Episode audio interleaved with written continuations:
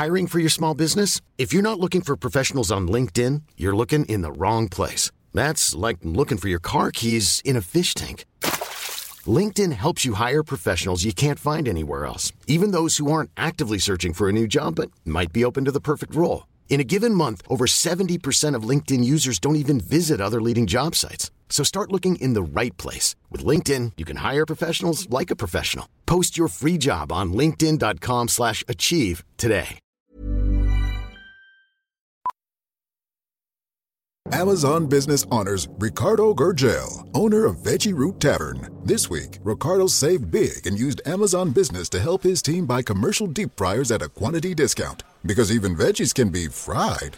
I'm gonna need two orders of fried fiddleheads. With business buying easier than before, Ricardo now uses his extra time to focus on growing something big. Buy smarter, dream bigger. Visit Amazon Business, your partner for smart business buying. Mmm, fiddleheads. Yum.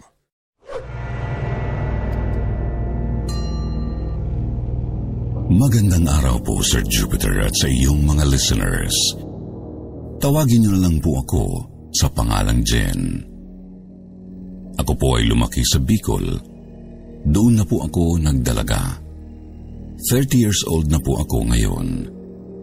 Ang nanay ko po ay taga Tacloban at ang tatay ko po ay Cebuano.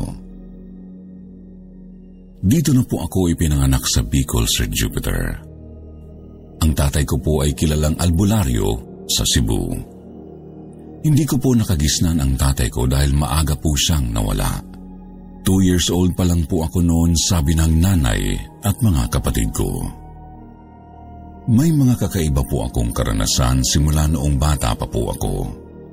Ito ay nagsimula noong ako ay five years old. Naikwento po ito ng mama ko sa akin ngayong may isip na ako. Pumunta raw po kami sa Maynila noon dahil namatay ang lola ko, nanay ng mama ko. Hindi ko pa po alam ang buong detalye kasi bata pa ako noon pero may mga natatandaan akong ibang pangyayari. May kabaong akong nakita. May mga ilaw sa loob ng bahay na sobrang liwanag at yun lang po ang natatandaan ko. Pagkalipas ng ilang araw, nailibing na ang lola ko. Namalagi po muna kami sa Tondo, Maynila ng ilang araw. Ang natatandaan po ng mama ko, matutulog daw siya at bago siya pumikit, ay nakita niya na naglalaro ako sa tabi niya. Ilang saglit daw po ay naramdaman niyang tumabi na ako sa kanya at humiga. Dahil sa alam niya ay matutulog na rin ako, mahimbing daw po siyang nakatulog. Noong oras po na yun, nakatulog na rin po ako.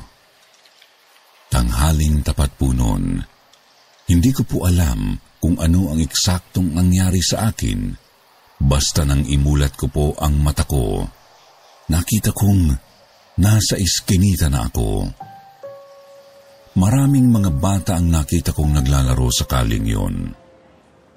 Squatters area po ang lugar, kaya maraming iskinita. Marami rin po talagang nakatira sa lugar. Dahil sa takot ko, umiiyak po akong tinatawag ang mama ko.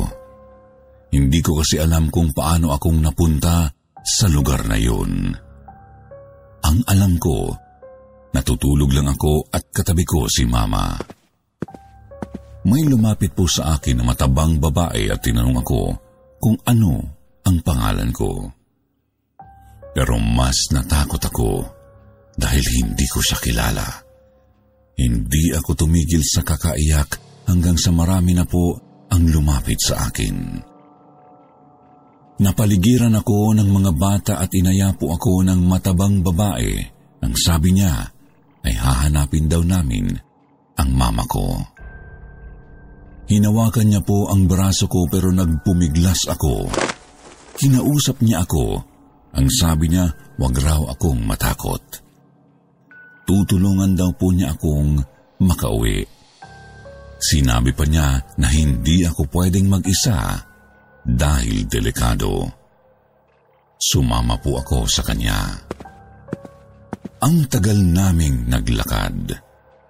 Sinuyod namin ang bawat iskinita at nagtanong-tanong ang ale kung sino ang nakakakilala sa akin. Nang makarating kami sa pinakadulo, malapit sa custom, may lalaki na lumapit sa amin at sinabing pamangkin niya ako. Tiningnan ako ng ali na kasama ko na parabang sinasabi niya na, Kilala mo ba ang taong ito? Kinilatis ko po ang lalaki.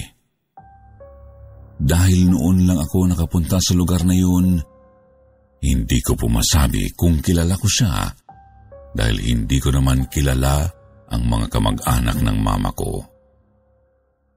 Mabuti na lang po at habang kinakausap namin ang lalaki, ay dumating na ang mama ko. Magkasama pala silang dalawa na hinahanap ako sa mga eskinita. Nang makita ko si mama, bigla akong lumapit at yumakap sa kanya. Nagpasalamat si mama sa babaeng nakakita sa akin.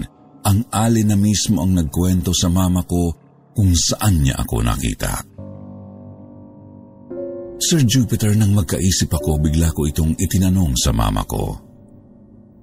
Sinabi niya nga sa akin na nawala ako noon sa tundo. Nagkagulo na raw po sila. Akala raw ni mama ay lumabas lang ako at nakikipaglaro sa mga pinsan ko. Pero nang lumabas siya ay tinanong niya kung nasaan daw ako. Ang sabi daw nila ay magkasama raw nga kaming matulog. Kaya kinabahan po si Mama dahil nagising siyang wala na ako sa kanyang tabi. Umiiyak na ang mama ko dahil kinutuban na raw siyang nawawala ako. Pumunta raw si mama sa mga pinsan niya at nagpatulong na hanapin ako. Ito po ang umpisa ng kababalaghang nangyayari sa akin, Sir Jupiter. Naglalakad po talaga ako ng tulog. Ang sabi nila, sleepwalking daw ang tawag dito. Simula po noon, hindi na po naalis sa akin ang mga nakakatakot na karanasan.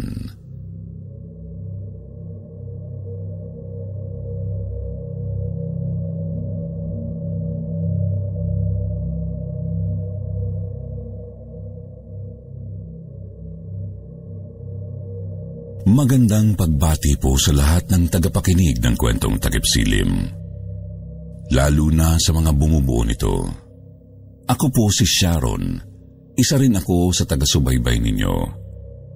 Mahilig akong makinig sa radyo ng mga drama pero ngayong nalaman ko ang inyong channel, nahilig na akong mag-abang ng inyong upload.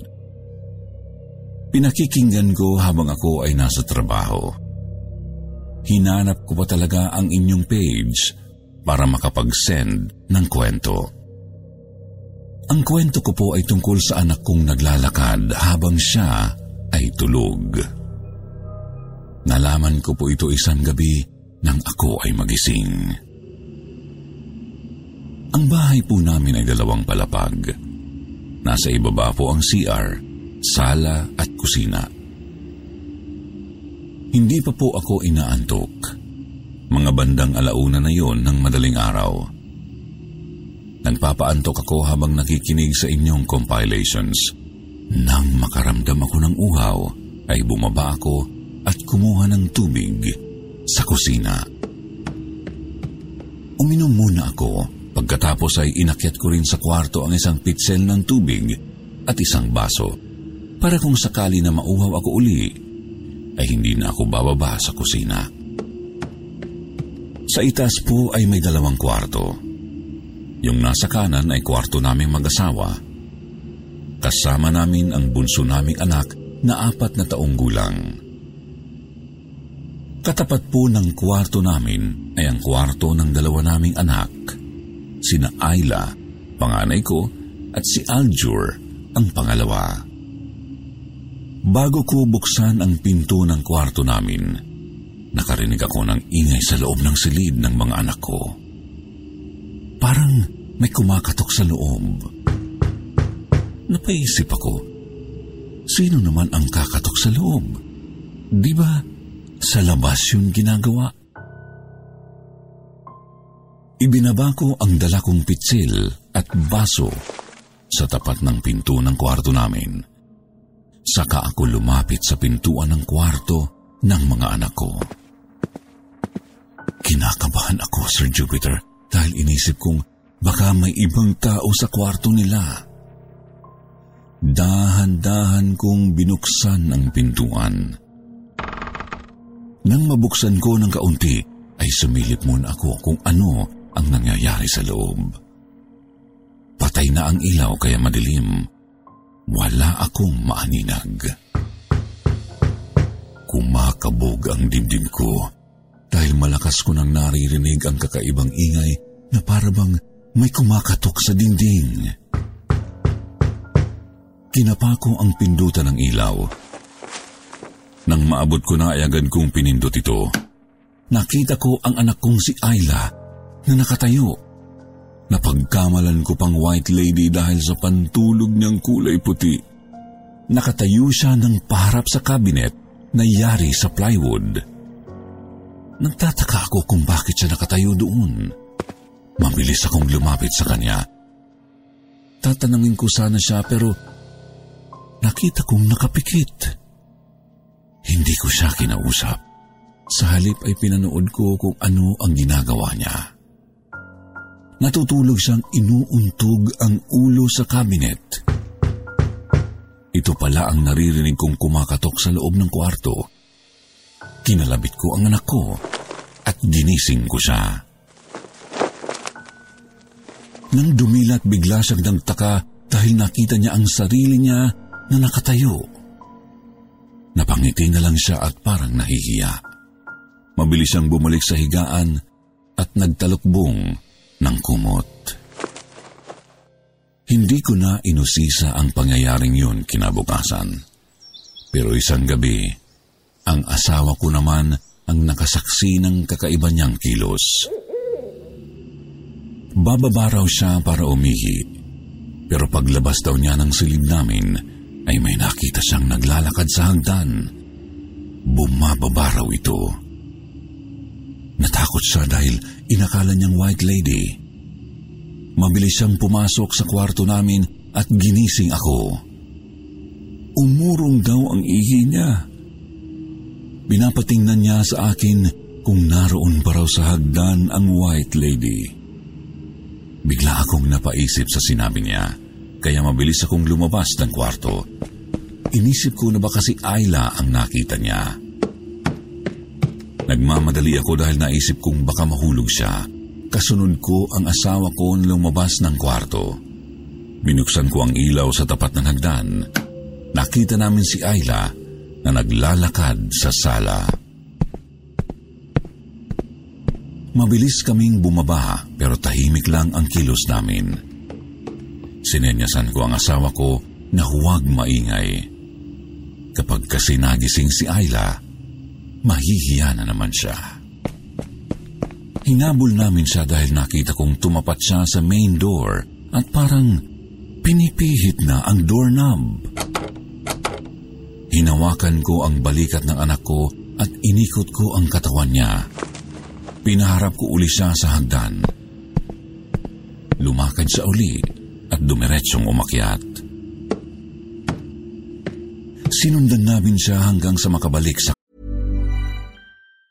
If you thought the only way to get a more defined jawline with natural looking results was through surgery, think again. Juvederm Volux XC is a non surgical injectable gel filler that improves moderate to severe loss of jawline definition and can help you achieve natural looking results with little downtime. Even better, this improved definition lasts up to one year with optimal treatment. No maintenance required. Improve jawline definition for a smooth, sculpted look with Juvederm Volux XC. For important safety information and to find a licensed specialist, visit juvederm.com. That's J U V E D E R M Juvederm.com. Not for people with severe allergic reactions, allergies to lidocaine, or the proteins used in Juvederm. Common side effects include injection site redness, swelling, pain, tenderness, firmness, lumps, bumps, bruising, discoloration, or itching. There's a risk of unintentional injection into a blood vessel, which can cause vision abnormalities, blindness, stroke, temporary scabs, or scarring. Talk to a licensed specialist to find out if it's right for you. Hiring for your small business? If you're not looking for professionals on LinkedIn, you're looking in the wrong place. That's like looking for your car keys in a fish tank. LinkedIn helps you hire professionals you can't find anywhere else, even those who aren't actively searching for a new job but might be open to the perfect role. In a given month, over 70% of LinkedIn users don't even visit other leading job sites. So start looking in the right place. With LinkedIn, you can hire professionals like a professional. Post your free job on linkedin.com slash achieve today. Kwarto. Tiningnan namin kung ano ang gagawin niya. Pumasok siya sa silid nila at muling bumalik sa higaan. Nung gabing yun, pinag-usapan namin ang asawa ko ang dapat gawin.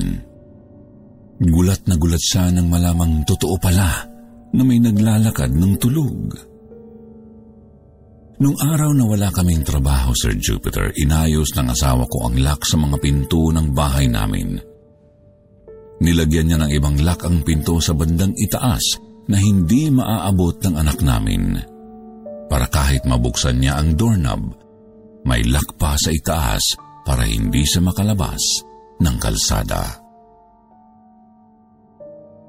Sir Jupiter, sinabi rin namin kay Ayla na naglalakad siya ng tulog. Para aware siya sa ginagawa niya. Para kung sakaling magising siya na nasa ibang lugar, ay alam niyang naglakad siya. Hindi na po yun naalis, Sir Jupiter. Sa tuwing mahimbing ang tulog niya, ay naglalakad siya. Isinare ko na rin po ang storing ito dahil baka may makapagsabi kung paano ito maiiwasan.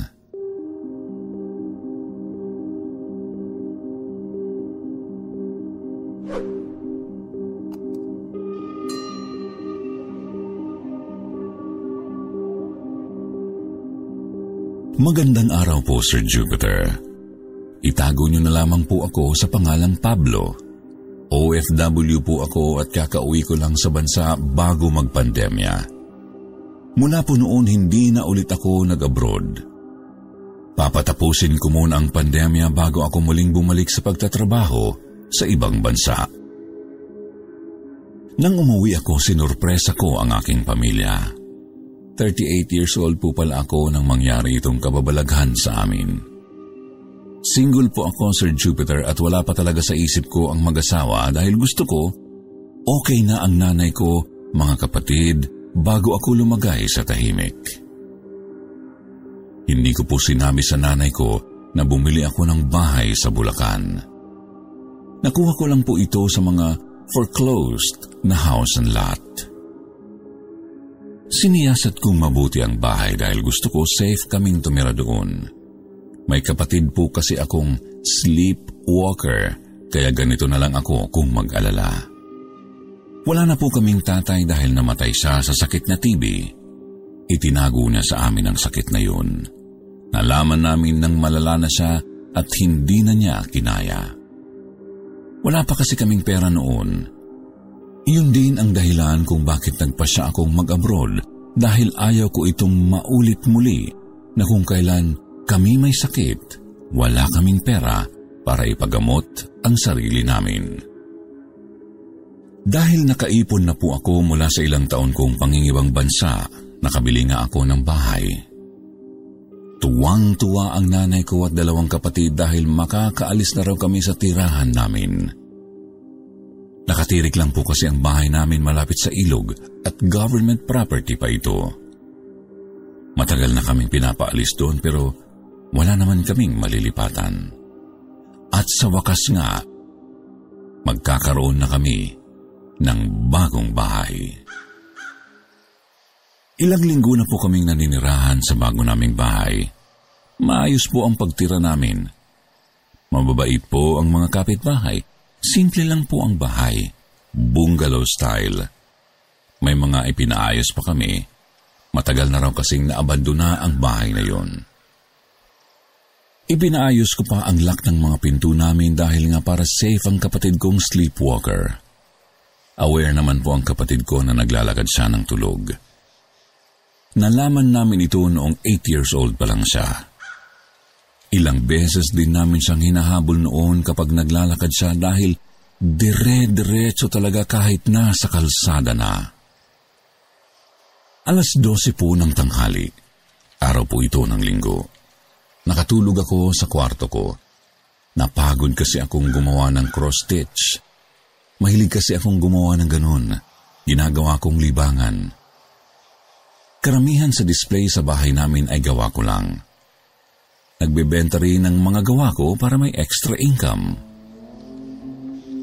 Malikot akong matulog, Sir Jupiter, kaya ayaw tumabi sa akin ng mga kapatid ko. Madalas po kasi ay nasisipa ko sila at nahuhulog sa lapag. Dalawa po ang kwarto ng bahay namin. Ang isa ay kwarto ni Mama at ng kapatid kong itago na lang natin sa pangalang Nini. Siya po ang naglalakad ng tulog. Kaya kasama niya si mama sa kwarto para nababantayan din siya. Ang kapatid ko namang si Neil ay sa sopa natutulog. Babad po kasi yan sa TV, ginagawa niyang pampatulog ang panonood sa TV. Paikot-ikot ako sa higaan dahil naiinitan ako. Malaki naman ang ventilador ko at malakas ang buga ng hangin pero napakaalinsangan. May bintana po sa kwarto ko, pero kahit nakabukas, ay hindi pa rin makatulong para mabawasan ang init sa silid. Natigilan ako sa kakakalikot ng may mabangga ang binti ko na parang nakaupo sa kama. Dumilat po ako. Pagtingin ko, nakaupo si Nini. Kinausap ko pa siya at tinanong, kung bakit nasa kwarto ko siya. Pero hindi po siya sumasagot, kaya ang ginawa ko, lumapit ako sa kanya at tiningnan ko siya. Napatawa ako dahil nakapikit siya. Naisip kong naglakad na naman siya. Inayaan ko na lang po siya dahil alam kong aalis din naman at babalik sa kwarto nila. Ni nga ako nagkamali. Maya-maya ay tumayo na siya at naglakad palabas ng kwarto ko. Hindi na rin ako natulog dahil maalinsangan sa kwarto ko. Bumangon na rin ako at lumabas. Papunta ako sa kusina dahil nakaramdam ako ng gutom.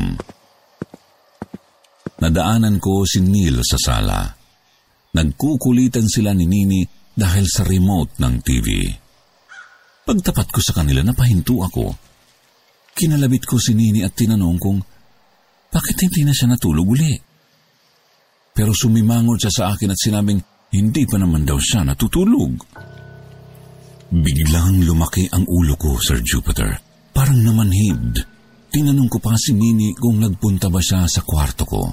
Pero sabi niya ay hindi raw dahil nag-aaway nga sila ni Neil sa sala. Mabilis akong pumunta sa kusina at uminom ng tubig. Naabutan ko si mama na kumakain Sinabihan niya akong pagalitan daw yung dalawa dahil ayaw pang kumain ng tanghalian. Nung gabi, Sir Jupiter, nasa sala ako. Hindi ko alam kung bakit nasa isip ko na hintaying maglakad si Nini bago ako matulog. Kasi puminsan lang niya itong gawin at kapag naglakad na siya, pagbalik niya sa kwarto ay hindi na niya uulitin. May kung anong nagsasabi sa akin na hintayin ko siya. Pero madaling araw na, hindi naman lumabas si Nini ng kwarto. Hindi ko na rin namalayan na nakatulog na pala ako sa kakahintay. Nagising ako dahil sa kagat ng mga lamok. Nakatulog na ako sa sopa at wala si Neil. Nakatulugan ko rin na bukas ang TV. Paakyat na ako noon sa kwarto dahil doon ko na itutuloy ang tulog ko nang marinig ko si Neil na nagsasalita sa kusina. Sumilip ako at nakita kong may kausap sa cellphone habang kumakain. Iniwan ko rin siya at tumuloy na ako sa kwarto. Pero naisip kong silipin muna si na mama sa kwarto nila. Nang tingnan ko, hindi katabi ni mama si Nini. Kaya mabilis akong pumunta sa silid ko. Naroon siya, nakaupo sa gilid ng kama. Natutulog siya habang nakaupo. Inisip ko na baka gusto niya sa silid ko, kaya ang ginawa ko, inihiga ko siya. Pagkatapos ay tumabi na ako at natulog. Nahihimbing na ako nang marinig ko na parang may kumukutkot sa dingding. Dumilat ako at nakita ko si Nini na nakatayo. Nakaharap sa dingding at parang nagsusulat gamit ang daliri. Tumayo ako at nilapitan siya. Nagulat ako dahil nagkakasugat na ang daliri niya sa kakakutkot sa dingding. Natutuklap na rin niya ang plywood. Ibinalik ko uli siya sa kama. Pinahiga uli. Hindi na ako makatulog.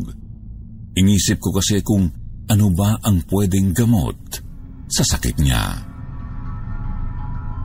Maya-maya ay bumangon siya. Naglakad siyang palabas ng kwarto. Sinundan ko siya. Dinala niya ako sa kusina. Huminto siya sa tapat ng lamesa. Habang binabantayan ko siya, ay dahan-dahan naman akong kumuha ng tinapay at naglagay ng palaman. Habang kumakain ako ay naglakad uli si Nini kaya sinundan ko habang bitbit ko ang tinapay at palaman. Sinundan ko uli siya. Habang naglalakad kami sa sala, bigla siyang huminto. Bigla siyang lumingon sa malaking bintana ng sala. Salamin po kasi ang bintana sa sala pero may grills ito sa labas. Nagulat ako nang parang may nakita akong aninong dumaan sa labas ng bintana. Light color lang po ang kurtina dahil maliwanag ang ilaw ng poste sa labas. Naaninag ko ang parang anino na dumaan. Kinilabutan na ako. Nagulat pa ako nang biglang nagsalita si Neil sa likuran ko. Tinanong niya ako kung ano raw ang tinitingnan namin ni Nini. Sabi ko, parang may tao sa labas. Napasigaw kami nang biglang magsalita si Mama. Lumabas pala siya ng kwarto dahil wala si Nini sa tabi niya. Biglang nagising si Nini at umiyak na parang natatakot. Inalalayan siya ni mama para umupo sa sopa. Tinanong siya kung bakit naman daw siya umiyak bigla. Sabi ni Nini na naginip daw siya na may magnanakaw na gustong pumasok sa bahay. Takot na takot daw siya nang makitang may anino sa labas ng bintana. Nagkatinginan pa kami ni Neil nang marinig ang kwento ni Nini. Kinabukasan po, Sir Jupiter, nagtanong ako sa mga kakilala ko kung may alaga silang aso. Humingi ako ng isang tuta. Naglagay ako ng aso sa bahay para kung may magnanakaw, ipapakagat ko sa aso. Nitong pandemic, Sir Jupiter, nag-asawa si Neil, pero sa bahay pa rin sila tumira. Bago pa lang sila ng asawa niya at sinabi kong saka na bumukod kapag kaya na nila at pagkatapos na ng pandemya. May trabaho naman si Neil pero hindi yun sapat kung uupa sila ng bahay. Kaya pala siya panay puyat sa kakatawag sa cellphone dahil nabuntis niya ang jowa niya.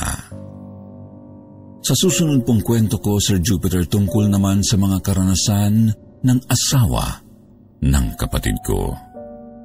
Sa ngayon po, ito na lang muna. Salamat po sa pagtanggap ng kwento ko.